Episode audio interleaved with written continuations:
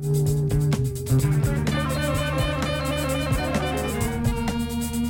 welcome to episode 71 of the Never Iron Anything Comics Review podcast. My name is Tony, and jumping back into the co host chair is the Mr. Popper of Small Press Comics.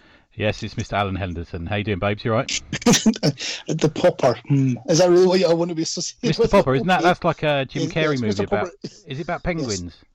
To be clear, Mr. Popper and these penguins, as opposed to I can supply you with poppers. Yeah, oh, Um, that's true. Yeah, yeah, we won't get that. Yeah, we don't need our anuses stretching quite this time of night. But uh, yeah, I think uh, yeah, I, I, I'm running out of things. I keep googling penguins every time you come on. uh, well, it makes a change from some of your search engines, That is I'm true. sure. That is true. Private searches very useful. Um, you been, man? I've been good. Yeah, with some of the announcements coming out today. Hopefully, While we're know, talking, I think, aren't they? I think they're being said now. Um, uh, well, yeah, we up here don't get some of the announcements until tomorrow as to what they what they're going to be. oh, okay. yeah. Um, Normally she gets in a bit early, doesn't she? Um, before, Yeah, before we, we yeah. crack on. Yeah. It, it's all to do with what Haston doesn't have to get taken to Parliament for its first announcement. It's- right. it's- Okay. It's like she would have quite happily announced today, probably, uh, but then would have been in breach of parliamentary principles, and she's got she's got enough trouble there. Yeah, she hasn't she? Yeah. things, Let's let's call it the fishing problem. That's all I'm saying. Um, Yeah. yeah. Yeah.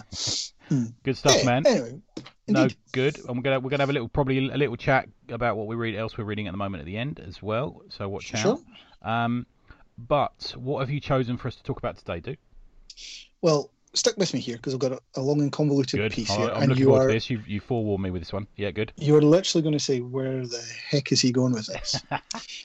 so, in 1786, Here we go. two, two of the Scottish literary giants met for the one and only time when Robert Burns and a 15 year old Sir Walter Scott met in a, um, a building called Sciennes House, which is actually just around the corner from my old primary school.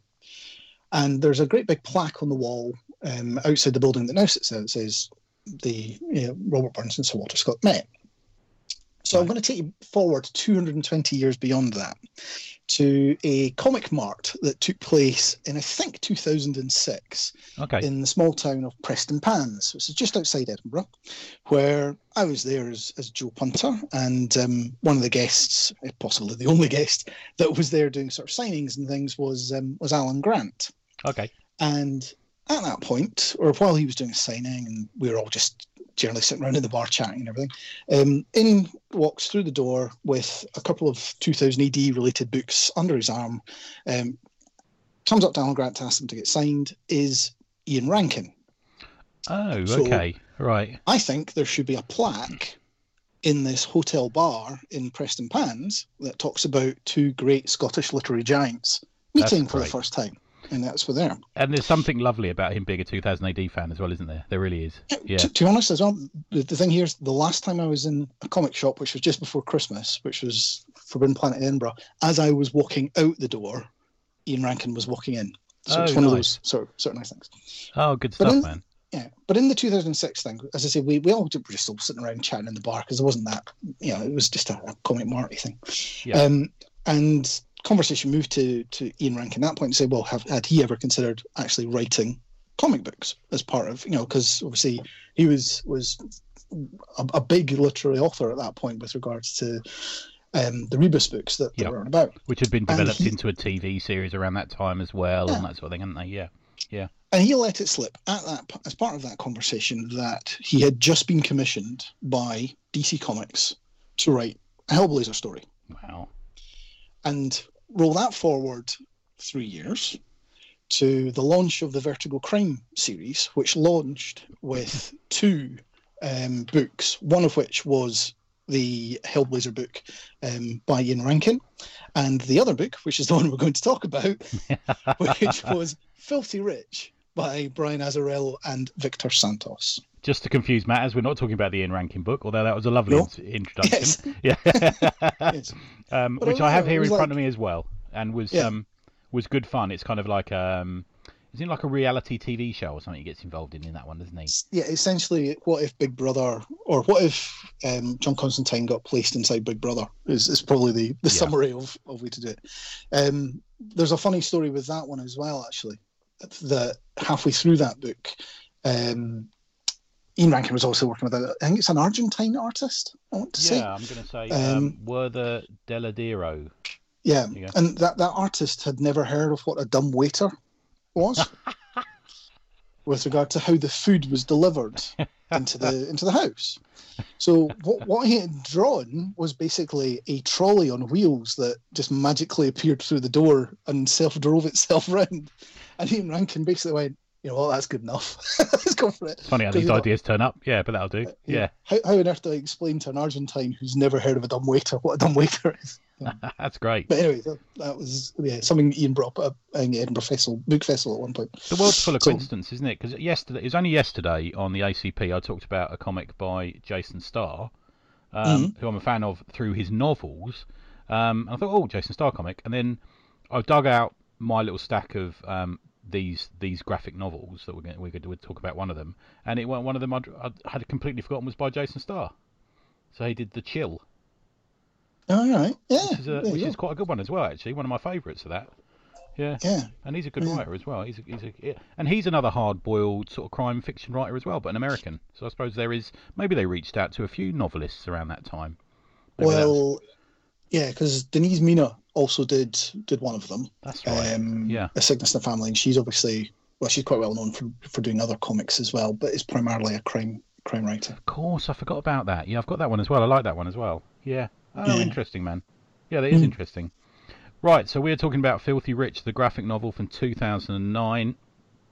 Uh, Right, written by Brian Azzarello, art by Victor Santos, letters by Clem Robins, edited by the mighty Will Dennis. Um, 200 pages, black and white hard.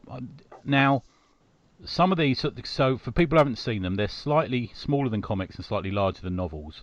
Um, um, the majority of the ones I got were hardback through choice, but a lot of them are paperback as well, aren't they? Is that right? They did both. They yeah they came out in hardback and then were released a couple of years after uh, as, Oh, as right. paperbacks just okay. to Yeah. just to follow through. Yeah, Yeah. Um, and all of the covers for the whole series are done by Lee Bermejo.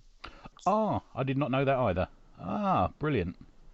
Yeah, I so he cannot- did all, all the covers. I cannot think of Lee Bermejo except for um, Gareth Hopkins breaking up a fight that started at his table once at London Super Comic Con, which still makes me laugh now. Yeah. Okay. Um, well, that's that's interesting because obviously he's a big um, collaborator with Azzarello, isn't he? He's just done the Damned with him. Did you the Damned? Yes, and he uh, did uh, more, the Joker. more recently. Yeah, Yeah, Mhm. yeah, the famous Bat Knob. Uh, yeah. Um, this um, it launched around the same time, so both Dark Entries and Filthy Rich launched at the same time. Um, it was announced at the 2008 San Diego Comic Con that this they had plans for this sub imprint. Now that's interesting time wise, and I'm sure you'll attract this as well. But I've got in the back of my head that Parker, the first Parker book, came out. The first Parker graphic novel, rather, came out in 2009. So I'm not It sure. would be about that actually. I hadn't thought about it, but yeah, that, Yeah, that, that, that I think that's true that- right. So I wonder whether DC got um, got a little smell of what IDW were cooking, um, or vice versa, and it might have might have prompted this Quite. sort of Quite possibly. Or I think the other way to think about it is that, you know, certain genres come in and out of Yeah. And I think what DC were trying to do here with the Vertigo crime line is literally trying to say, how do we attract some big name or some, some authors who actually aren't necessarily particularly well known for, for doing um, comics and, and get them to come in and write some crime books for us. Yeah. Uh, and we'll package them up. We'll try to make them to look like um, 1970s um, paperbacks, yep, yeah, in, but in a hardback sense. I kind of wish they'd reached out to someone like um, Robert McGinnis to actually do yeah. the Do covers. you know? I was just thinking that really nice, but you know, funny enough, at the same time, around the same time, we were getting the hard case crime novels, um, Mm. and I bought a shitload of them, and there's some McGinnis covers to them, and they are gorgeous, man.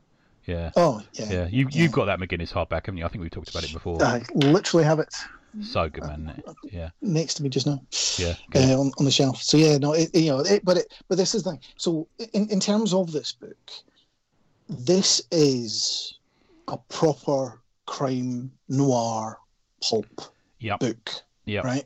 It ticks all the boxes for me in that that piece, and that's why I, I- I I remember it very very fondly in terms of, despite the fact it gets quite a bad review online in I some didn't realise that. but, but you know, okay. Um, but I think that's more by people who were expecting it to be a crime novel and then finding it's a Really? but okay. this is this this is proper to the scenery dialogue. There's bits Yeah, of this where you're dead. literally going this, but is but I actually think that's deliberately written as so. You know, it's got a TNA scene, it's got a bad sex scene. That's got fucking on page one, I think, pretty much, isn't it? Have I Yeah. yeah, yeah. Yeah, Yeah. but but but also some of the sex scenes are are quite. um they're, they're not for gratification. It's just No, there's some bleak stuff Yeah. in there. I mean, even bad sex is good Yeah. sex, in my opinion, but there's some bleak stuff. There's some bleak But, stuff in uh, I, I, Allow me just to write down uh, the first quote that I was going to say just after your introduction, where there was, um, it was a hell of a night. The best kind of hell, the kind that makes the next day due the devil. That's a great line. and it's it's just this side of serious, isn't it? It's just the right side of serious to be. I'm Uh, just looking at my notes. I too had that written down for page 162 when we Oh, it. good Yeah. man. Yeah, yeah. A good salesman could sell rubbers to a eunuch is another favourite of mine. Yeah. uh, it- it's but you know, but also being the, the, say the noir pulp bit, it has a gut punch in it. It has a twist in the tail. Yeah. None of the characters are likable. Yeah. Um, and it closes essentially on an unanswered question about what happens next. But do I care? You know, and it in a I don't really know if I want to know what happens. It's like you watch see an ambulance going into hospital. You go, oh, I wonder what happens next. Yeah, but little- actually, I don't want to know. Yeah, you you're know, right, it- completely. And there's another female Yeah. involved, and he's he's still there. But Yeah, It but follows- you know, the much talked about rules of noir, doesn't it? I suppose we we, Hmm. we will get round to talking about a bit. Is um, I tried to find, and I hear people like Gabriel Hardman. I see he, talks about them quite a lot online, but the rules of noir. I tried to pin down exactly what they are, but I don't know how you found it. But there's a lot of different ones, a lot of different theories. For those that don't know what film noir, noir is, it emphasises the cynic, cynical attitudes and sexual motivations in a crime-based melodrama. I suppose is essentially it. Um, it comes from, it's got its roots in black and white um, German expressionist cinema. We all think of it probably as a black and white genre, although it there are neo noir and sci-fi noir. I think Blade Runner is often quoted, isn't it? Um, It was coined by French film critic Nino Frank in 1946, and its its its roots are in hard-boiled and American pulps and novels. People like Dashiell Hammett, um, James M. Cain, Raymond Chandler, who did The Big Sleep, and he, he he wrote the script for Double Indemnity. Movies like Touch of Evil, The Killers, Out for the Past, Maltese Falcon, The Asphalt, Asphalt Jungle, Raging Bull, even L.A. Confidential is probably the touchstone that most people, modern people, you know, kids might know today, and also stuff like um, Basic Instinct. Um, and we see a number of the touchstones in this, don't we? We see the flawed, the flawed hero is also a failed sportsman, which is quite a yeah. yeah, Uh, I mean, this, there's a lot of cliche in this, but Yeah. again, to me, that makes it perfect pulp because it reads, and this sounds it reads quite disposable. This, and and, Yeah. and I'll freely admit, I'm not entirely sure. Um, I, I remember reading it, I remember enjoying it, and putting it on a shelf. It's probably the first time it's come off the shelf to be reread since since then. yeah, I get you. because yeah, you know you're in you're going yeah yes. and that, you know that's one of the things i you know you know me and my pulps i like that but, but it is supposed to just be it's disposable move on yeah, that's- roll up and put it in your back pocket while you're at the barber's. It's there's a yeah there's a quality to that, and, and and the novel element of that comes into this this graphic novel, doesn't it? I think. yeah Yeah. but you know and, and, and good pulp should actually stick with you going yeah I remember it Yeah. do i need to go back to it or, or whatever um but yeah Yeah, I agree, man. Yeah, shall I summarise it a little bit? So it's uh, yeah on. Richard Junk Junk uh, Junkin is a former football which star. just just as a name you're like going, Yeah, what, immediately. what, what's throwing nonsense Call me Junk. yeah Yeah, yeah. yeah, what's going on there? Um, he's a former football star who had to pull out because of injury, and there's there's a, a little twist around that. He's now the celebrity who they drag out to sell cars on a car lot, but he isn't even very good at that. His boss is a wealthy um, guy, one of the richest guys, but he has a wild child, partying daughter called Victoria. And he's and Junk is he's moved from being a salesman in the car showroom to being uh, almost like a bodyguard or surveillance follower around. Um, he becomes close to her. She possibly manipulates him, um, and something happens, uh, and it turns both ugly and deadly. um, and that's kind of the first two thirds of the book, isn't it? It um, it there's Yeah. a there's a lot more to that. There's a lot more people playing in it. There's a lot more um, characters in it, but yeah, there's uh, something happens, and a, a manipulative femme fatale is a a touchstone for for noir as well, isn't it? I think. Yeah. Yeah. I mean, it's the story is essentially told from his viewpoint, but Yeah. actually the storyline is it is from her viewpoint. Right. In that, if the, the because the story arc is basically her wrapping him round her finger, and then having wrapped him up completely by when when the thing happens. Yeah. Is then going right. I've now got full control of you. I can do whatever I like with you. To towards the end of the book. Yeah. And gets gets whatever she gets everything she wants out of it by leading him to do everything that she wants to do. Um, and he's stupid and- enough to fall for it. I think a lot of it, Yeah. Yeah. and that, that you know there there are and it, it, he he gets tied in so many knots because at some point he's being pulled by both love lust fame fortune and the media all pulling him in different directions and trying to pay him off and and you know he, he's not sure what he wants to be um and he, he thinks he just can't lose Yeah. but all he does is lose yeah Mm. Yeah, it's quite the setup. It's um, it's got a marvelous opening um, where basically, well, marvelous in my sort of perverted opinion, where he's he's having sex with a uh, a married woman around her house, and he's because he sold her a car, and then it, it it now I don't know. Car showrooms also seem to be one of those sort of you know the fancy big fin cars that they sell at car showrooms in in the states. It seems to be a bit of a a touchstone for noir as well. It seems to be uh, an easy well it's that classic classic thing. Of what time frame is this? Because this is i think this Yeah, is I sort of this. 19 late 40s early 50s I put where I would- fifties down, so yeah, I get you. Yeah, you know um, but yeah so the cars are certainly that look about it. It has um you know it, it- a, a lot of the street advertising in, in the bright lights and, and the like as well again are all that, that sort of feeling which again to me epitomizes pulp fiction in, in terms of the way that it's written. Is you know it needs that that that time setting to to properly work well Yeah. yeah, it does. Yeah, it's um, it's got a lot of twists and turns, um, and we'll talk a little bit about the art and a little bit about some of our favourite moments in a minute. Um, should we talk a bit about? Should we? Should we start with a? So no, let's say. So, how did you come across this, dude? Did you buy it simply because you'd heard Rankin talk about it, or did it? Did you? Um, to be honest, it would have been. Oh, look, there's a new thing in previews, a nice hardcover coming out from from Vertigo. Combined with the fact I probably would have been picking up the Rankin one just because I knew. You were there at the origin. I was going to say I know Yeah. I, I knew Ian. I don't. Um, everybody in Edinburgh knows Ian. Oh, okay. it's, it, That's know, nice. it's, it's just one of these. It's just one of these people you bump into if if you're looking. Yeah. Um, and and he, you know, he, as, as you say, he comes to, to various comic things and stuff, which is good as well. So no, I would have just picked it up because it was one of the things that was out that month. Um, Yeah. I think I was the same. I think there was a little bit of a buzz around the Hellblazer thing, wasn't there? There's always is in the UK whenever there's a new sort of Hellblazer thing. and and there was Vertigo, not, maybe not quite its peak, but still at a high watermark at that point. Yeah. Where you know, so everything coming out of Vertigo had, you know, had, had, something behind it where you just went, yeah, it's it's new, fresh Vertigo. Let's give it a go. Yeah, It's- you knew they were going to take a chance. You know it's going to be a bit different, and it was the start of a line of stuff which we knew was coming, didn't we? And the format, Yeah. the format was interesting.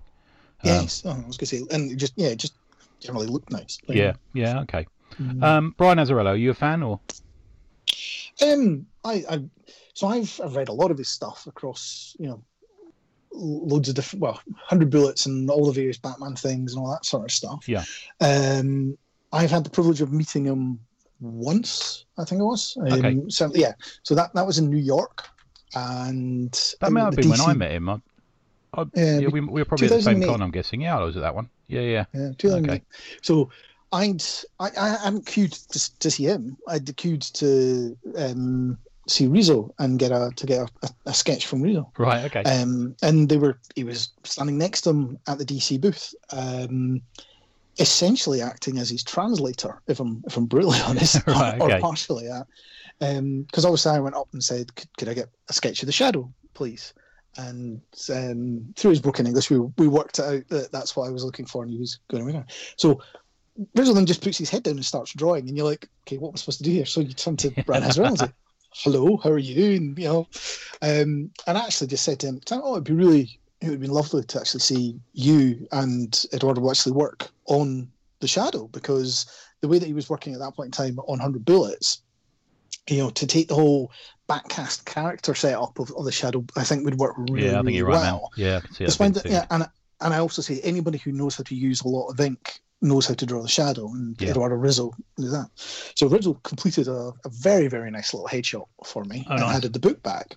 I then handed the book over to, to Brian Az- and Brian Azarel said, "Oh, that he actually had, had wanted to to write a shadow storyline." Oh, okay. but all the rights were tied up and all that sort of stuff. So he never got had never had the opportunity to do so. So I took the book back and then handed it back to Brian Azzarello and got him to write underneath the the Risso sketch. Who knows what evil lurks within the hearts of men? Oh, nice. And then signed it. Yeah. So you know, from a hundred bullets perspective, it was the the shadow sketch by Risso and the immortal line um, Yeah. written and, and signed by by Azarel.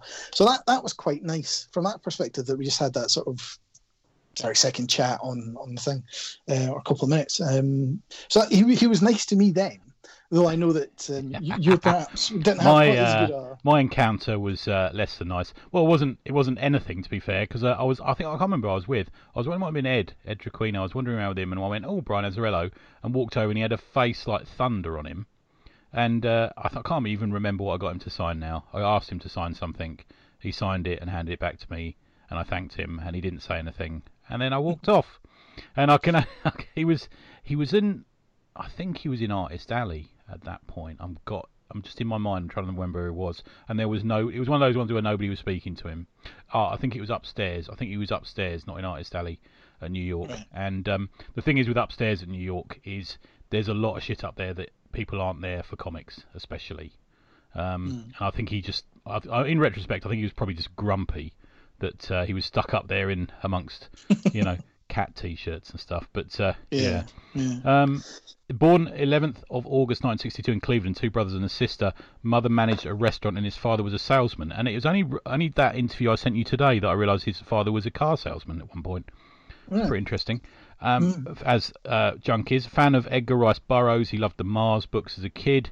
Uh, he had a, pretty much an ordinary childhood in Cleveland Heights. Um, do you know of any other famous residents from Cleveland Heights? Here's a pop quiz for you. They're very different. I won't, I won't, I won't, I won't hold No, you to it. But to. there's uh, Dean Martin and Harvey Pekar. That's quite, right. that's quite a double act. It's, it's yeah, he- not, not where I was going in my head, so that's fine. yeah, exactly. Yeah, yeah. He claims that as a kid he loved war and monster comics, and but avoided superheroes. Didn't really enjoy superhero comics. Um, fan of stuff like the Marvel monster books and stuff like that. Studied painting and printmaking at the Cleveland Institute of Art. Do you know of another famous comic creator who went there? Brian No, Bendis. again, you're going to have to. All right. Brian Bendis Yeah. there. Yeah. Yeah, that makes No. more sense. Interestingly, he didn't course. really. Yeah, he didn't really start comics until he was um, 37 years old. So he had a number, he did, as he describes, had a number of blue collar jobs. He did up furniture. He was a DJ. Did some printmaking. Um, and he, when he moved to Chicago, um, he then um, became involved with a sci-fi noir book reprint company called Black Lizard. In 1990, they were bought out by Random House. Look, they do a lot of, um, I suppose they're like hard case crime, really, but back in the 90s. Yeah. They re- Mhm. rep- reprinted a lot of um, hard-boiled fiction. His influences were really prose writers: Jim Thompson, uh, David Goodis, um, and people like Dashiell Hammett and people like that. He was really fans of their stuff. It wasn't really the comics that were influencing his comic making, if you see what I mean. Um, in Chicago, he met his future wife, Jill Thompson, who introduced him to Lou Stathis, who was a Vertigo Comics editor, who'd also been a writer and editor at High, the High Times. And he, apparently, he chatted to him about High Times, and that's why he liked him, Lou. He said it wasn't because he sort of sat there chatting to him about, um, I don't know, fucking Sandman or something. You know, it was because he chatted to him about High Times. There's a, an interview I watched today. I sent you a screenshot of it, and in it, he was going on about. Um, he says he he, he says I go to conventions and we'll go out for a meal afterwards, and I'm with a load of comic guys, and all they fucking talk about is comics. I can't stand it. So he's not like a huge. He makes he makes no bones. I'm not a big comic fan. He's turned to writing comics. He says it's just not what happened, which is, in a way, interesting, and in a way, actually quite refreshing in a strange way. I think we It, it shows with a lot of the stuff that he writes as Yeah. well. I would say in that, or his approach to some of the characters of saying, "Okay, I, I don't, I don't necessarily hold the, um, the reverence Yes. uh, with, Yeah. with some of the pieces. Yeah, So yeah, yeah, agreeable, and I agree with that. And the, and the, the thing is, as well, is um, we need to fish outside the pond occasionally, don't we? Otherwise, we're just going to keep repeating this. Mm-hmm. Yeah. yeah. Um, his first published comics was in Bl- uh, Blooded Number One, a text piece for North Star Comics. He also did some work at um, the slightly notorious Comico, um, and he, I think he was just sort of editor come Dog's Body, and he says I actually wrote stuff for people. I never got paid for it. It's because um, I knew that I knew that the owner wouldn't pay the writers, so I thought I might as well do it anyway. I'm getting paid to tidy up what I'm doing. So I ended up writing for Red Dragon and um, in the primer issue one Lady Bathory. Um, he pitched hundred bullets and was instead asked to do a couple of things. Depends which interview you hear him talk about it, because I've heard him say that he got he got asked to do Human Target, and he also got asked to do um, the Phantom, not the Phantom, Phantom Stranger. Um, Right. and he um uh, he, he almost got there with the Phantom Stranger and the, and something happened and he ended up doing Johnny Double who was a um That's right. it was Yeah. a showcase character wasn't he like a, a one or two issue showcase character I think originally is that right Yeah, it would have been, uh, or whether it was showcase or not, but it certainly it was. It was a. Yeah, I remember there being a a, a short series that he did with them. Um, no I mean originally from the 60s or 70s I think that's where Johnny Double was originally do you know it was like a reboot Yeah, yeah yeah yeah, yeah. whether it was was showcase or something. Yeah. yeah, Okay. Anyway, yes. Yeah, yeah, I get you. Uh, Yeah, yeah. Um, and it was an interesting time for Vertigo, from what I've heard interviews and people say, because they kind of up to that point had been a bit too horror, a bit too fairy tale, a bit too magical, and 100 Bullets took them in a new direction. So the crime thing kind of started. Um, and he says that changed it a bit. And I think, off the top of my head, I think it was 1999. I think 100 Bullets started, um, which is established his style in a way, didn't it? I suppose. Certainly, and it, well, it created the relationship with him and Risso that you then think of. Yeah. Or I think, you know, certainly me for, for that whole of the, the 2000 to 2010 period, or, or and beyond. And then we got that brother. The- was it Brother Lono? We got that that Brother brief. Lono, Yeah. they did one of the Wednesday comics storylines. Of course, it did. Yeah. Yeah. um, and um, yeah, yeah, and a variety of other things where the, you you just see them together for lots of one shots and another. Yeah. Do was it Spaceman or something? Crazy Oh, they of my head, did can't remember. Spaceman with that weird language he made up, didn't he? Yeah. Yeah, That's right. I've yeah, got that. I've got. I think I've got the issues it- of that. It's in a yeah, it's in a box somewhere. yeah. Yeah. Um, and that you know, so that certainly there's a lot of that that and that that as you say, reset for a lot of people the the Vertigo piece at that point, because you know Vertigo had I think kind of ran ran dry a little bit, and then you had Hundred Bullets and you had Preacher, and you know sort of reestablishing th- Yeah. the long series. And he, in, he uh, said in in interviews, he said the, the, the strange thing was that he wasn't British. He said, he said that was like a, a bit of a turnaround for Vertigo because they were, you know, Pete Milligan, you know, all these people people were over there doing stuff, weren't they? Yeah. Um, yeah, He's he's done a, he did a, quite a few things for Vertigo. So we had Flinch, um, we had a brilliant run on Hellblazer that he did, which is with Richard Corbin, which is Mm-hmm. really fucking dark. Um, did you read that, dude? Did you ever read that one? not at the time. No, I've read bits and pieces of it Yeah. throughout, but um, but no, I wasn't I wasn't an avid Hellblazer reader. I get you. It's it's um prison homoerotic is how I'm going to describe moments of it. It's quite a strange one. Um, he did uh, El Diablo, uh, sort of western, and he did Loveless with Marcelo Frusin, um, amongst other couple of other people. Now that's a fucking dark book as well. Yeah, that I do have. Yeah. That is a that is bleak. That's a real that makes Deadwood look like Seven Brides for Seven Brothers. That book, um, he's um then he, uh, he he also did um Marvel. He hasn't done a huge amount of Marvel, but he did do Cage, which with Richard Corbin, um, which came out in the the aughts, which was um mixed. I'm not sure how people would react to it these days, but a mixed reaction is how I'm going to put it. Um, Yeah. but an interesting book.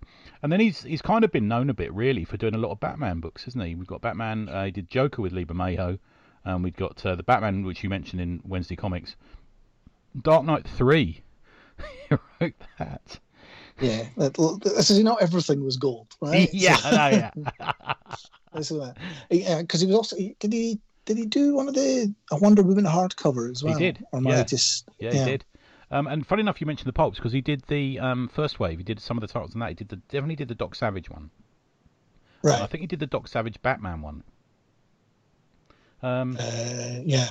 you must have been reading. And he also did he did some of the before Watchmen stuff as well. Yes, he did. which- he did comedian. Which I actually thought was a lot better than than many other people. Me too, man. This I, second week I'm mentioned it. Yeah. such a, a a Watchman is the you know is is the, the utmost comic of all time. I think I'm not, not really in that. I think you can go back and visit these things and play around with it a little bit. I'm thoroughly enjoying the new Rorschach series that's out at the book. Yeah, I must catch up with that. I read the first issue, enjoyed it. Yeah, I have to say. Yeah. Um, Um, and I think yeah. I think I actually really liked the Rorschach one he did. I thought it was good. Um, Mm. I think the dollar bill thing, which we talked about last week with Johnny, is is a good issue as well. Um, mm, let make, let's let's make ourselves completely unpopular. But Watchmen was a reboot anyway, for God's sake. You know, Well, exactly. Yeah. They're, they're yeah.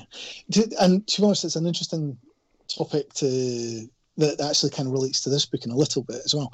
Uh, the, the Filthy Rich, in that I was trying my hardest to think how do I describe this book without ever mentioning Sin City, yeah, yeah. because there are certain books that have become the touch points to say, oh, Yeah. it's Too easy, isn't like it? You know, yeah, it's yeah. or it's like oh, it's a black and white crime noir book. Oh, how what is it? It's Sin City like? And you're like, well, no, it's it's really not. Yeah.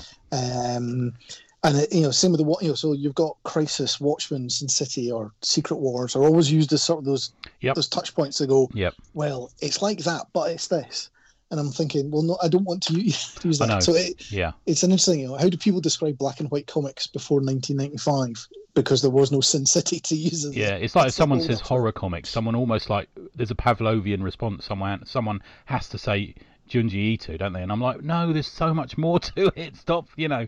Yeah, I, I, I get you completely, man. A couple of the, couple of other books I thought we might mention is um, Sergeant Rock Between Hell and a Hard Place with Joe Kubert is is one of my favourite books. Yeah. absolutely love that. I mean, mostly for Joe because Joe's amazing. And then um, Azzarello speaks very reverentially of Joe Kubert's work before he worked with him as well, and he says that he said he could just do anything, and I, I, lo- I love that. It was is Joe's a sad loss. Um, visually, he um, he was he is a character in Kingdom Come. Villain six six six was based on Azzarello. Well, he has a look. yeah, That's the thing. Yeah, he does. Yeah, although he Um, shaved it off, and he now we were looking at a, an interview of him earlier, Yeah, we? uh, uh-huh, He uh-huh. shaved that weird beard off. Um, he is um, aw- let's let's be polite and say he's awkward in interviews. There's an awkwardness to him, um, and uh, let's say slightly difficult at times. Um, there's a. Did you ever hear the word balloon interview he did? I, I didn't, but I've seen others where he does not.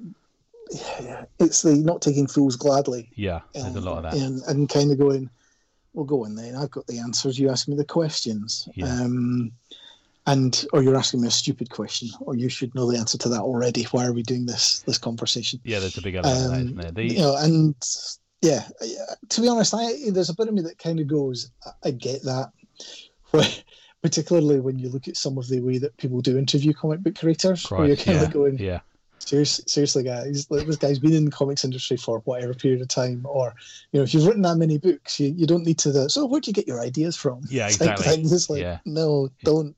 yeah. Who'd win in a Mm. fight? Yeah, I know what you mean. The the word balloon one, because I'm I kind of know John and I like him. I kind of I almost felt a bit angry. you know, it's like one of those. Um, and then there is, of course, the famous incident of him falling out with the Bleeding Cool journalist during the uh, the panel in relation to the Killing Joke movie, which he wrote. Um, Jeremy Konrad, who is a Bleeding Cool journalist, don't don't think badly of him just for that.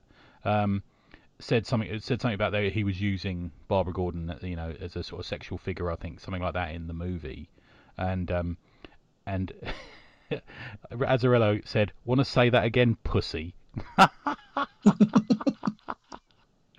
okay, fair enough. It's still not a great movie, but that's not a bad No, line. it, it, Yeah. it, uh, uh, Um, yeah, so he's an interesting again, character. I wonder how many, how many times he was told it's not a great movie by that point. Yeah, for him to go right. Okay, you're just going to keep digging at me. Fine, I know, Let it go. yeah. I, I took my check and I ran. Thank you very much. Never bring that movie I- out with Dan. He he- hates it. He's he's certainly a prolific writer, Yeah. right? And I think you know, never nobody's going to hit everything perfect all the time. Yeah, Um, but I think there's a lot of really really good stuff in there.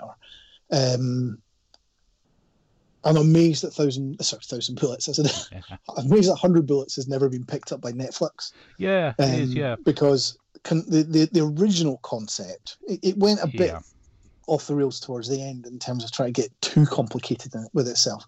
But the original concept of just saying to people, you have a hundred, or there's this a suitcase with hundred bullets. That bullets, yeah, yeah. You shoot somebody and move on, you know, yeah. or do what you want to do with a bullet and move on. Well, even you know, he says that. Even he says when they say what's it about, he says there's two versions of this. I can tell you what it's originally about. And then it's yeah. actually about crime families and you know Machiavellian oh. actions oh. of them all and you know sort of thing. But yeah, the the, you're right. The concept at its start there could easily be picked up by a TV series, and he could make a few quid. Hopefully, yeah. Well, yeah, because because there's every every bullet's an episode, and you could have yeah. the underrunning storyline to, to go there as well. Yeah, you could. So no, I thoroughly thoroughly recommend Hundred Bullets on this. Not not read it. Yeah, a couple other quotes from him. Um, a couple about Hellblazer, Constantine. Um, I want to make him a bastard again. He said in an interview, and he said he ain't an easy guy to like, which I think is kind of an important thing to remember about yeah. Constantine. Um, he said about Lex Luthor, writing Lex Luthor, because he did like a mini series, writing Lex Luthor was like writing my diary. I agreed with everything he I wrote. So that's quite interesting. Um, he's a big fan of spaghetti westerns. And in now getting back to Filthy Rich, there's a couple of quotes here. He said, um, If heroes are flawless, there is no story. And he says, I'm drawn to people fighting against the odds and then against themselves, which is kind of a hard boiled yeah. theme, isn't it? I suppose, you know yeah, again, makes sense in terms of where, where this is trying to. Yeah, there at no point, or certainly the start of this, the guy is just trying to make the best of a bad. You like him at the start, don't you? You do like him. well, start, yeah. Do, do, you? Because he, as you say, it opens up with him shagging the. That's the, why the I like him, of, Al. You know. But you know. but it doesn't make him a good. You know, it's, it's you can say, okay, I understand that's you making the best of your bad lot, but I don't think it necessarily makes him likable but yeah, and I get you. know, yeah, he's more relatable. Maybe is the phrase there. Yeah, and then yeah, and then it, yeah. he kind of goes off a cliff. I actually prefer the second half of the book to the first half of the book. If that's a weird thing to say, I just think it so, opens up a bit. It's a bit more. There's too many characters thrown at it during the first well, half, almost. Here, here, here's the thing, and I, I do wonder. I know we're, we're, about to talk about Victor Santos because I yeah. wondered about moving at the art stuff. Yeah. I do wonder, given that this was the one of the first two books in the Vertigo Crime series, at what point was the the artist told what the print size was going to be? Yeah, I wondered that exactly that. Yeah, it's crammed in a bit at the start there, isn't it? Yeah, yeah. So you know, for because some of the the art is is a it, certainly early on is a little bit busy. Yeah. Um, in terms of the amount of that's actually happening on on the page. And if the pages were just slightly bigger, I think they'd get away with it. Yeah. Um, so there, there might have been something there about he's thinking, oh, it's going to be standard comic book size. Oh, it's going to be shrunk down a little bit. It's compounded by the fact that early on, every time that she goes out to the bar and he goes with her, it's everybody's a man in a suit. Yeah. And you, yeah. you're, you're just trying to say which pinstripes which. Now, I actually think that you know Victor Santos actually carries it really well, and you can actually still work out who most of the characters are most of the time. Yeah. Um, but but there is an awful lot of men in suits from the 1950s who all have exactly the same. Who come in and out of the scenes, don't they? A little bit. Yeah, I know what you mean. Yeah. Yeah. Now, to to be fair, the way that the characters are written, it's just a, more a case of generally speaking, there is a group of them, and the it's that whole.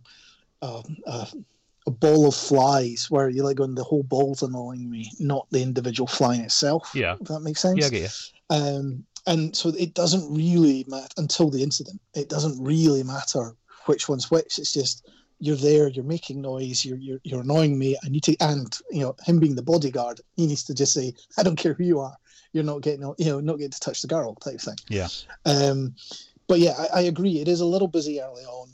Um, I think there's a distinct change at some points where you th- think, oh yeah, he's been told it's going to be a smaller page size, so he crams a little less in.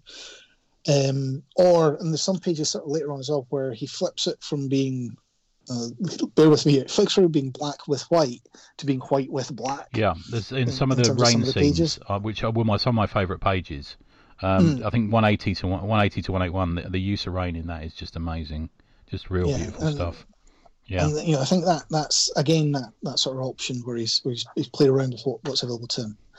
But um, but yeah, no, I think that that, that was my my concern was was the other thing as well though it does create the claustrophobia that you would expect going into uh a bar in 1950s, you know, downtown. Is, is it New York? The big set? I can't. Yeah, I'm not sure. You know, I I thought it could be LA. But, uh, Or, no, because they talk about going to LA. oh, of course they do because he's going to be a stuntman actress. out there, isn't he? Yeah. So, Yeah. but it could it could be Chicago, it could be New York. Yeah, I mean, yeah. It's a big, big city in in, in where, and they're going into the town to into the city, into so, so it's proper nightclub type thing. So there's a lot happening in the nightclub. So you've got people milling around and, and, and mixing and matching, um, and I think there's you know so there is a lot of that, that, that that's going on. Yeah. A couple of quotes before we move on to Santos. Santos. So, for a, for a tall man, you're in way over your head. That's a classic one. Um, being somebody is a full time job. Uh, maybe I have a soft spot for lost causes, and you can well imagine, and you'd be right if that came out of a lady's mouth. So there you go. That's that's the sort of uh, that's the little feel of it that you might get. Um, so we'll move on a bit to Victor Santos, born 1977 in Spain in Valencia. Studied fine art in the college in the art college in Valencia there. Um, Began in 1998 contributing to fanzines and local papers. His pro work, his first pro work was, was called Geijin in 2000 um, by Seven Monos uh, from Dude Comics. Um, he, he's done an awful lot of work in French and Spanish comics, um, and and took a while um, to come across to American comics. So sometimes people either don't come across at all, or they come across a bit quicker than that. Um, Yeah, but he came across and did Mice Templar, um, Godzilla Kingdom of Monsters, Black Market, and he probably is most well known for Polar. I'm saying.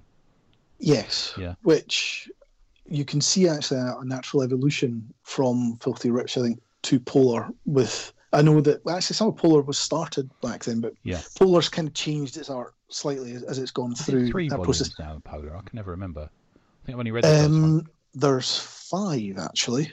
Oh I right. think Okay. There's there's four that are in landscape, and then one that's Oh right. Okay. normal comic way.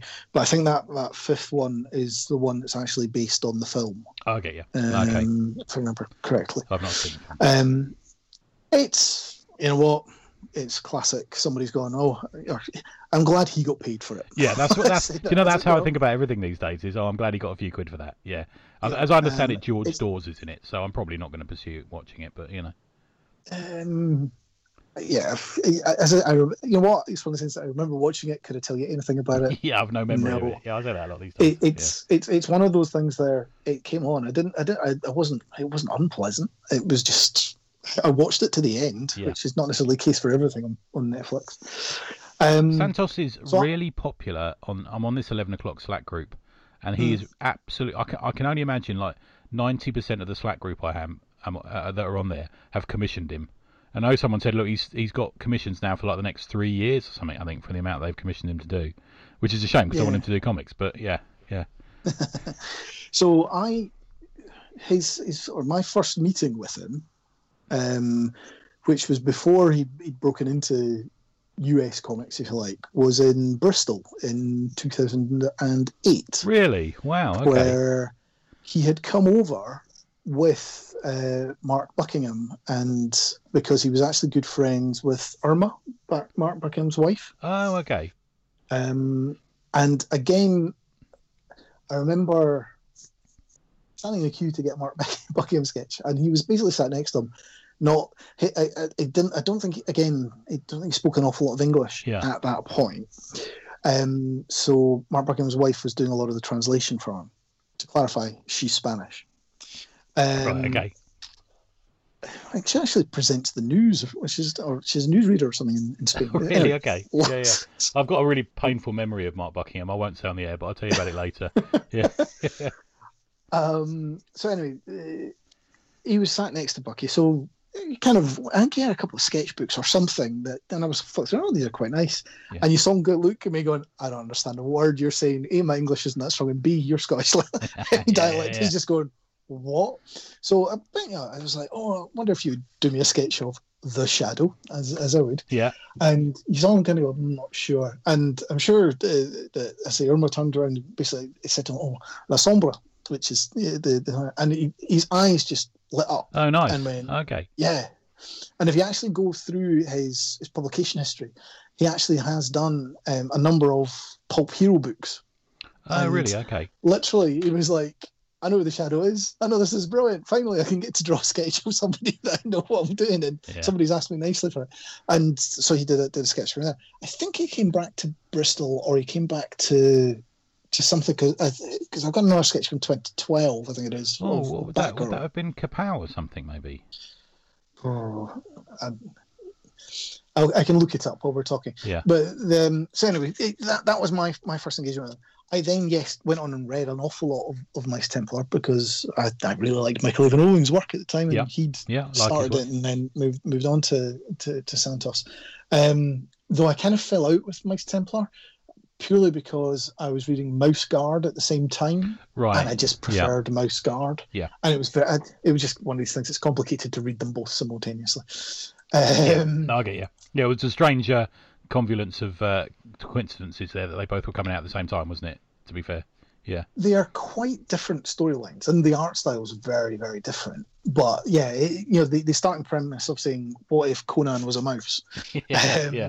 Well, actually, that's my, Mice Templar is more the what is the what if Conan was a mouse, while Mouse Guard is much more Lord of the Rings esque, I suppose. Okay. Um, Yeah, yeah. And, and uh, if you've never read Mouse Guard, it is No, I've um I've got a couple of the free comic book day Beautiful. ones, and um they've Yeah. always looked good. They used to do like a hardback, didn't they, for free Yeah. comic book day? Yeah. yeah. yeah, I've got those ones. They always look nice. So it, it, it's some it's some beautiful stuff, and it's a really nicely told storyline. Um, that sadly he stopped telling because his mother got ill, and he had to basically become her carer. Oh, I never knew that. oh, wow, because he always Um, used to have quite a long, like a double table at New York in Artist Alley, didn't he? Because Mm. he would sell like little swords for mice and stuff like that. There was, Yep. yeah, yeah, I remember Yep. that. Yeah, Yeah. Um, Oh, cool. So I think he's I think he's, he still does a lot of that, but he just isn't producing the book as much. Yeah. It was Bristol 2012. Oh, right, okay. Oh, wow. Going back to looking comic art fans. Yeah, yeah. Um, so anyway, so yeah, that Victor Santos. Now I think his art style in this is very reminiscent of somebody else we've talked about in the past, which is Frank Robbins. Okay, I In- yeah, I get that. Yeah, If you look at the, um, if I look at the the, the strip comics that I've got from um, from Frank Robbins, where the very chiseled draw and the very you know. Also, the you know the, the, the haircut of the woman and stuff. It, it, Yeah. it's very much has that that Frank Robbins feel about it from. Um, oh, what was the name of the strip that he did? Johnny. Oh, um, uh, Hazard. Johnny There we go. Hazard. There you go. Yeah, So there's yeah, it, it has, has a very similar sort of look and feel to me about it. yeah. he's got that the, the way. I mean, even in the seventies, he was still drawing women the same with their hair pushed back under. You know, know. Yeah. Yeah. I, was, I was looking at some of his um, Human Fly stuff just the other day. Yeah. Okay. Yeah.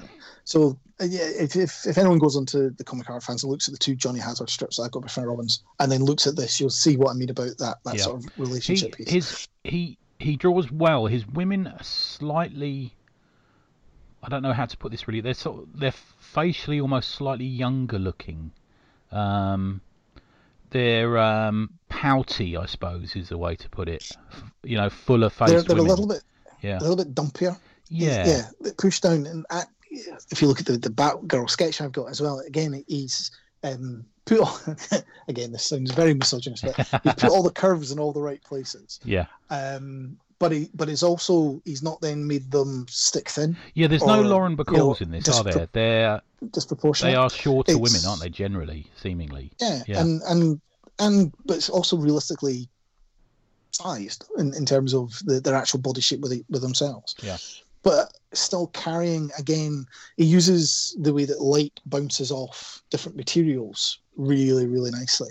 So, actually, let's, let's, let's if you jump to page thirty-eight Okay. as an, an example there, where again it's one of the, the it's the main character, the, Okay, yeah, the, yeah. So the Victoria is sitting there, you know, in the bar, basically, or in the club, you know, taking, you know, essentially taking, holding court of everybody around her, Yeah. going, "Oh, I want to speak, I want to her," you know, and she's wearing the little black dress, and he's made the light bounce off the dress again to accentuate the fact that you know she is, yeah the sheer the woman in charge. well. Yeah, and then the, yeah. yeah. And it's you know it's very atmospheric and very you know strong way he with not an awful lot going on in her face there. You are you know you you see that she is controlling the whole panel around her and everybody. That, there's a little there's a little deadness in her eyes as well isn't there there as well uh, in, Yeah. in counterpoint to that dude if you flick forward to page 70 um, he's drawn a much brighter. There's a girl in the bar who he's um, he's seeing as well, isn't there? Um, Yes. And there's there's- much more of a sort of brighter, um, enthusiastic, happier drawn girl And- there, and that- but a similar level shape. of innocence. You know, but she also has that level of yeah, but Yeah. and she also has that that innocence that looks through her eyes in terms Yeah. of that. Yeah. Yeah. But he so but he uses that that the the black and whites really well to both create an angularness when he's dealing with junk to say um you know things are angry things are hard things are difficult with regard to these dealing things but then creating a lot of softness when he's when he draws the the women characters um he uses an it- awful it's- lot of um, black and white, heavy black and white, doesn't he? Almost negative space black and white. So, um, like you said earlier, like there's there's more white on the page. You know, it's like a, a black page with white drawing on it. It's uh, Yeah, there's a lot and- of that negative some- space thing going on. Yeah. Yeah, and some of it's done really well. So I'm going to jump jump back hopefully just to 68, which is one I really liked. Yeah. Where he's got the character walking f- across the page, but it's dotted with panels round it. Oh, Which I like that. means Yeah. that- Yeah. The and it, it, it's very much just how's the shadow bouncing off the the, the character. Um, this is one of those pages where you want to try to describe it without using the word Sin City, but yeah. Here we um, go. For, Yeah, for the yeah. purposes of the listener, if you can't think of any other sort you know, this is one of the most Sin City style Yeah. pages, if you like. And the the central image Um, certainly, isn't it? That um, there's no solid outline to the person. He uses No. the shadow to uh, distinguish clothing, folds in the clothing, smoke. And the smoke Yeah. from the cigarette Yeah, and all that stuff. Which I think, as I say, the way that the other panels are then dotted around the page, it creates a real sort of sense of movement as well. Yeah. Mm. If uh, we, we, do, we do a couple more pages each, so um, head to one six three, um, which is a full page. Which was also on my list. Oh, good man. Interesting. good. There you go. That's a hell of a page, isn't it? So it's a lot of beer mats and glasses and you know bottles of scotch and you know ice and but reflected in the glass of the table is Yeah. him looking and she's sort of cradled in his arms.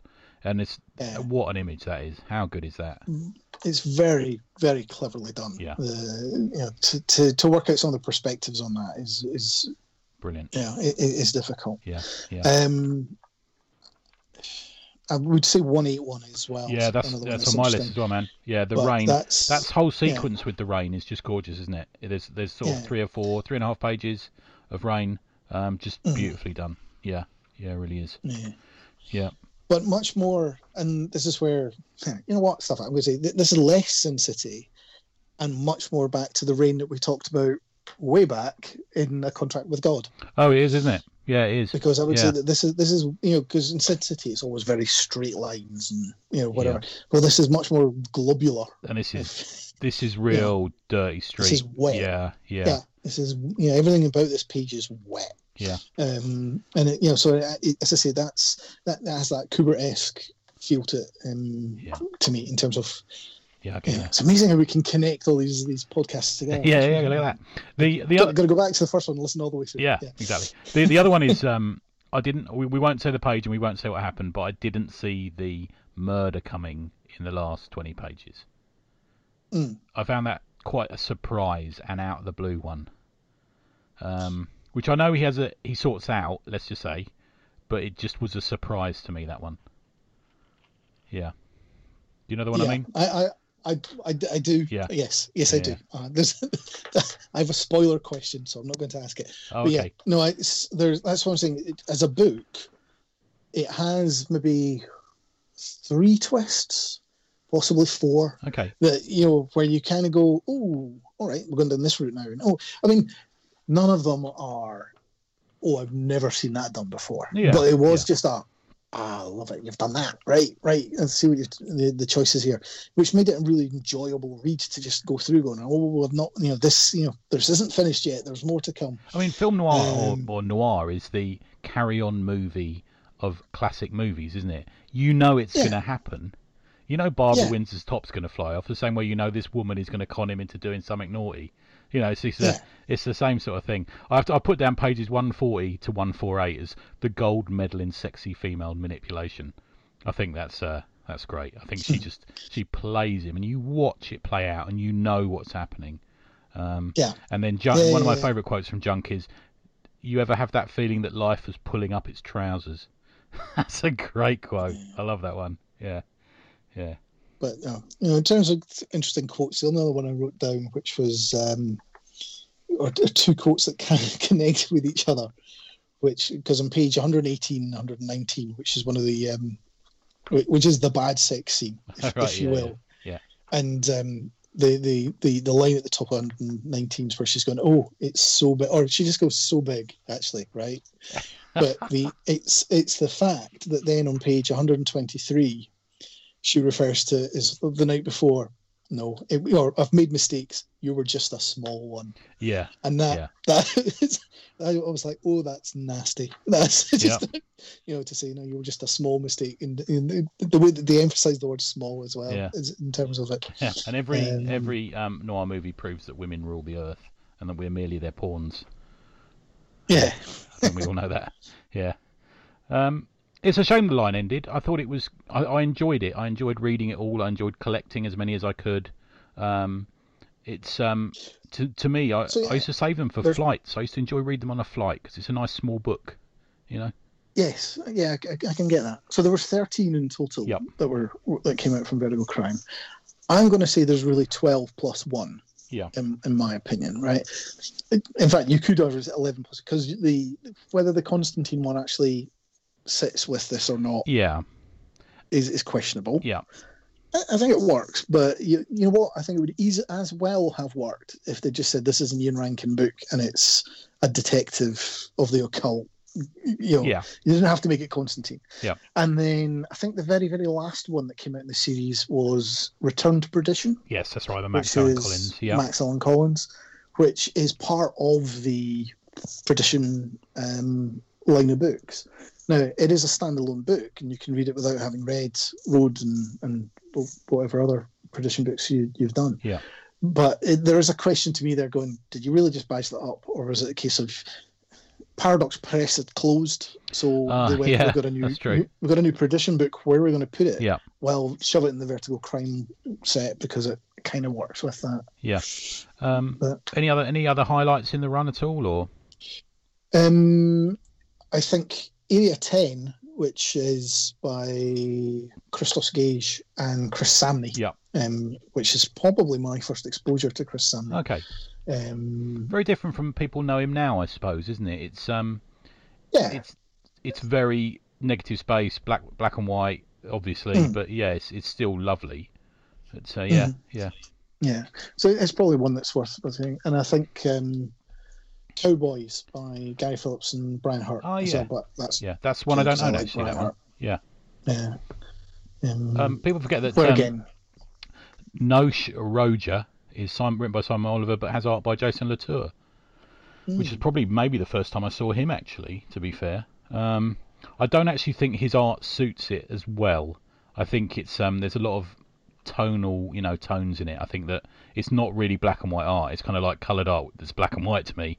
You know, I think he works Yeah. better with that haphazard colouring that he, you kind of see on his work sometimes, like Southern Bastards and stuff like that. I kind of think that's pro. But this, this is not a bad book. It's good.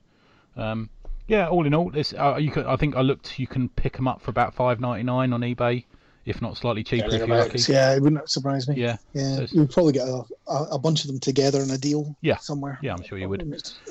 Good stuff, man. Another good choice. Um, we do have a plan for our next one, but we won't reveal it yet. But uh, it was. Uh, you said to me, "Oh, we haven't, we haven't got much to talk about." Look at that; it's an hour. Yeah. I was saying it's a small book. I wouldn't- What Yeah, else is there exactly. to say? Yeah, I know. yeah. Yeah. Um, what else are you reading at the moment, mate? So over the last two weeks, I've or three weeks, I suppose it must be. I've gone a little bit crazy with uh, with eBay. me too, actually. Yeah. Yeah. Well, I, I I moved some shelves about and stuff, and I realised I had a, a big shelf that, that's now behind me that in the office space that is the right size for UK annuals. Oh, nice. Okay. And I thought I have a few of the Batman annuals. Yeah. Let's get more of them. So um, yeah, I've got. Uh, there's not one for every year, which is interesting Okay. but the but but I now have a run of of variety of that that date all the way back to 1967 actually. Oh, nice. yeah. Um, But it's interesting to see how themes and styles have changed A lot from of text the very stories in those early ones as well, wasn't there? Well, there is actually one because I got one of the Superman books as well. Right. That's from '69. There's nothing but text. Oh, okay. All right. Okay. with illustrated Yeah, stories because yeah, it's got, got spot images through it, um, and there is a Batman one that, that goes with that, which one of these days. Um, but yeah, it's really interesting that you know the early seventies that it went through that that mix of being text stories with um, with reprints from the states. A lot of those reprints from the states as well were re. They weren't necessarily put out in black and white, but they were decolorized in, in some ways. Yeah, so ya. there's there's, Yeah. there's a flash one that's just got some sort of pinks through it as well. Which Yes, is quite I know. interesting. I know the style exactly. Yeah. yeah. Um, And then, sort of early '80s, it became what you or what I would think was the annual, which was that you know, it was reprints of, of some of the stuff uh, of, of of just books, but in a in a nice hardcover piece. Then the '80s, it went a bit crazy, where the the superheroes, the DC superheroes magazine was out, Yeah. where they yeah. were doing With painted very covers. yeah, I know. There's one of my favourite covers I used to treasured as a kid was one where they crammed nearly every DC hero into the cover. Um, Yeah. And I remember writing out the name of every superhero on it. Yeah, yeah. I remember Well, those. I've got one of the annuals from that. That's got an inside black and white Brian Bolland piece Oh, okay. I presume was done for this, and it, it's basically the, the complete Justice League, so it's lovely. Um, and then slowly but surely things changed through the number 90, 1993 is interesting because it's got um, a lot of Breyfogle stuff in it, Oh, okay. and I, I'm you know it's from that that classic Grant Breyfogle run. I hadn't realised, and it was only because I flipped open the middle of that. Tim Sale inked one of the Breyfogle Oh, nice. Okay. episode from I had no, No, idea that about that, at all. Yeah. So that was just one of those You random needed a facts. couple of quid that month. Yeah. Oh, nice. Then then late nineties it becomes DC the animated piece, and um, Yeah. then we have a little bit of sort of Jim Lee reprint stuff, and then the last couple are very disappointing. um, yeah. Okay. Yeah. Well, essentially no no comics in them. It's just whatever. Oh, okay. So like that- that- that's been all that sort something- of thing. Yeah. Yeah. Yeah, and you don't mind one of those, but when it's nothing but that, you're just like going, you know what? It, this is not difficult. There's a lot of stuff out there just to reprint. You, you know, there's not any difficulty Yeah. putting together them. But it's it's it's really interesting to see how the um, the dynamic of them has changed, and how about 1993 everything gains an inch in height as well Oh, okay. is- Yeah. Kind kind of weird. Um, so no, it, it's one, once I built up a, more of the early seventies and late sixties stuff. I, I'll need to sit, sit down and spend some time with Richard probably to say, okay, from a history of, Yeah. of UK comics, what, what what should I be getting next in, in terms of that? Yeah. Um, I got um, I've got a um, load of. From, I'm still from my Barrie Tomlinson. Uh, um, I had it off like a bandit when he moved house. The um, Mm. I've, I, in my office, I, I don't have an office elsewhere. The I've got like a run of Tiger from 1963 or something through to like yeah, 1984. Just as a sort of when people come in, they go, "Oh, Tiger, look at that," you know. I just like like Yeah. that sort of thing in the office. Yeah, they're cool, the old British annuals, and it's something that people in the states you try and explain to them, and they go, "Oh yeah, annuals," you know, like Atlantis Yeah. attacks No, or something. You go, "No, look at these." and and this is where certainly some of those those early seventies and sixties ones where it's got the text stories. Those text stories never appeared in the states. Yeah, exactly. Yeah. Yeah. Yeah, and some of them you can't find out who wrote them. It'd be interesting. That'd be an interesting exercise. I'll mention it to Mr. And- Sheaf. Yeah. Yeah, I say, that's one. Once I've got a few more, I need to to, to sit down with him, and, and uh, again, because a lot of the artists as well are completely unknown for the the tipping Yeah. points where they're just just spot spot images. So that's been an interesting. Oh, nice um, fun. Yeah, that's good. Sort of development thing, and reading wise. Uh, let's see, I got Gustavo's books through the post the other day. Nice. So I had a couple of those, and um, I treated myself just- to a page from him. It's, Yeah. It is nice. Yeah, we were talking about it the other day, weren't we? But uh, yeah, okay. Um, I'll tell you what I know, bought. I don't know whether you bought it, dude. I bought the True Believer, The Rise and Fall of Stan Lee. Um, I don't know whether I want to read it though. It looks a bit sad. I don't know when I'm going to get around to reading it. You know. Yeah. Another thing that arrived today was the um, uh, collection of books from Good Comics. Oh, they did the. Kickstarter, Yeah, yeah, yeah. where basically you could get all of their, their, their annual production at once. So I was like, yeah, it was a reasonable deal. And I thought I would, you know, they usually put out some good stuff. Yeah, they so do some good stuff, don't they? Good. Um, yeah, yeah. I thought, why not, uh, why not get the, the whole collection at once? Um, so that'll be the, the next power through. Ah, okay. I had a quite a nice little haul. Um, a friend of Rachel Lee Carter's contacted me on Skype, and I did uh, this. Now you this you like this. So I was chatting to. her, She said, "Oh, do you want to buy some comics? Uh, I've got a load of Bronze Age stuff." I said, "Oh, yeah, sounds good. How do you want to do it?" And she says, "Well, I can show you them on the screen in Skype. Tell me if you which ones you want, and then um, I'll post them to you." And I thought, "This is brilliant. This is like." This is ideal.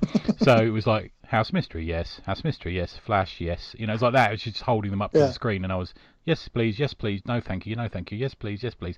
But in the in the middle of it, we found a couple of issues that were worth a few quid. So I said, oh, it, one of them was like the first appearance of Hellboy in Next Men and stuff like that, you know. Right. And she didn't realise what Right. she had, so I said, I'll put that aside. So yeah, I got a nice little, I got 75 comics sent through from there. it's like, because I need that, don't I? That's what I desperately need. You know, a load of House of Mysteries and House of Secrets and stuff. But there you go. Yeah, they're there. They'll be read. Good stuff, man. And Yeah, uh, beautiful stuff. I see you're working up to doing the next collection. Is that right? I see in your socials. Yeah. So the penguin, the art, the interior artwork for the next penguin book, uh, Burnout, Yep. um, is now all done, and I just need to do some shuffling around and do some magic with the uh, making it into a book, and then and speaking to Rich to get things printed. Um, but in that intervening period as well, I'll do the I'll do a Kickstarter for it to, to get it posted out and about um, to to the broader world at large. Good stuff, man. But uh, that'll sort of be I'll do that mid March. Okay. Um, All right. I, d- I don't want I don't want to get the money until uh, after the April the fifth. yeah, so- yeah, such a fin- canny financial man. Yeah. move it into next year's.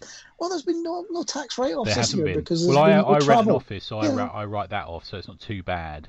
But uh, yeah, there's a few Well, things. normally I would would say travel to a con is know, great because he's got there's a good looked at and it's like there's been no con travel. So what are you supposed to write off? I know. Yeah. Yeah, I get But you. um, uh, so many pence a mile and, uh, a yeah. marvellous way of writing stuff off, isn't it? Yeah, yeah.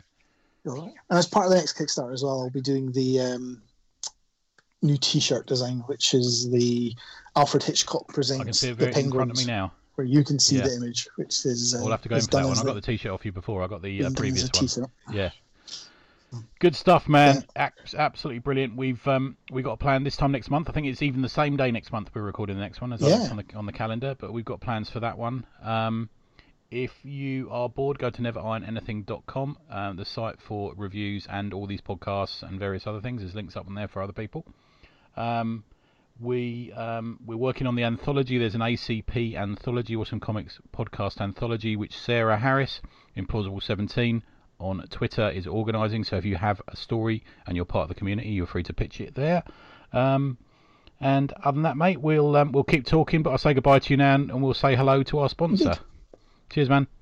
Hi there, you loser. Don't look around, I'm talking to you. Yes, you. Sitting there, stinking up the place in your Deadpool cosplay and jerking off over your Sailor Moon Luna Funko Pop. Tired of being pathetic? Looking for a way out? Want to have sex? Join the Cult of Q. Our patented decountification personal abuse technology will create a better you. Stop being that awful twat nobody can stand. The Cult of Q. Sex and being, you may be used for sex.